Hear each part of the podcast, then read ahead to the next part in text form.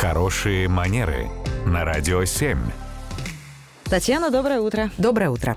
Доброе утро, Татьяна. Вопрос от слушателя Антона. Как вежливо отказаться от предложения перейти на «ты»? Ну, не готов если человек еще. И как долго можно удерживаться от этого тыкания? Или раз и навсегда может просто сказать, все, никогда. Нет.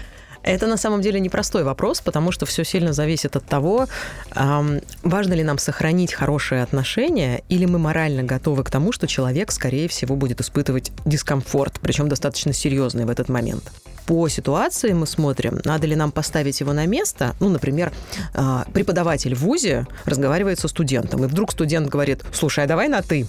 Ну, то есть в этой ситуации невозможно это принять, и даже необходимо, ну, пресечь фактически, да, вот эту попытку такого фамильярного обращения, и тогда, ну, все более или менее понятно. Но если ситуация более или менее на равных, то тогда нужно очень аккуратно, потому что, еще раз, если человек говорит, может быть, мы перейдем на «ты», тут надо понимать, что он как бы раскрывает, знаете, свои объятия, и он готов нас принять поближе. Почти как в любви признается. Ну, иногда, наверное, это действительно тоже так, а, а мы его отталкиваем. Ну, потому что мы сразу так тоже-то не можем. Иногда даже не сразу, вот в чем дело. Иногда человеку кажется, что уже пора. И есть вероятность, что одной стороне кажется, что это уже приемлемо, а другая сторона все-таки считает «нет, спасибо».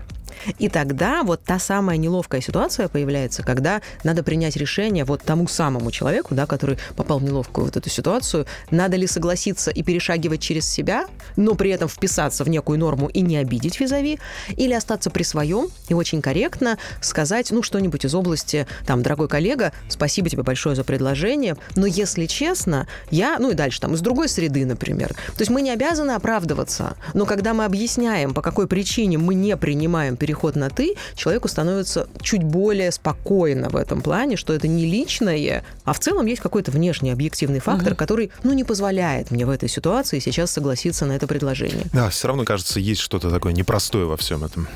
Долой неловкости. Татьяна, спасибо большое. Спасибо. Хорошее предложение. Спасибо, Татьяна. Радио 7.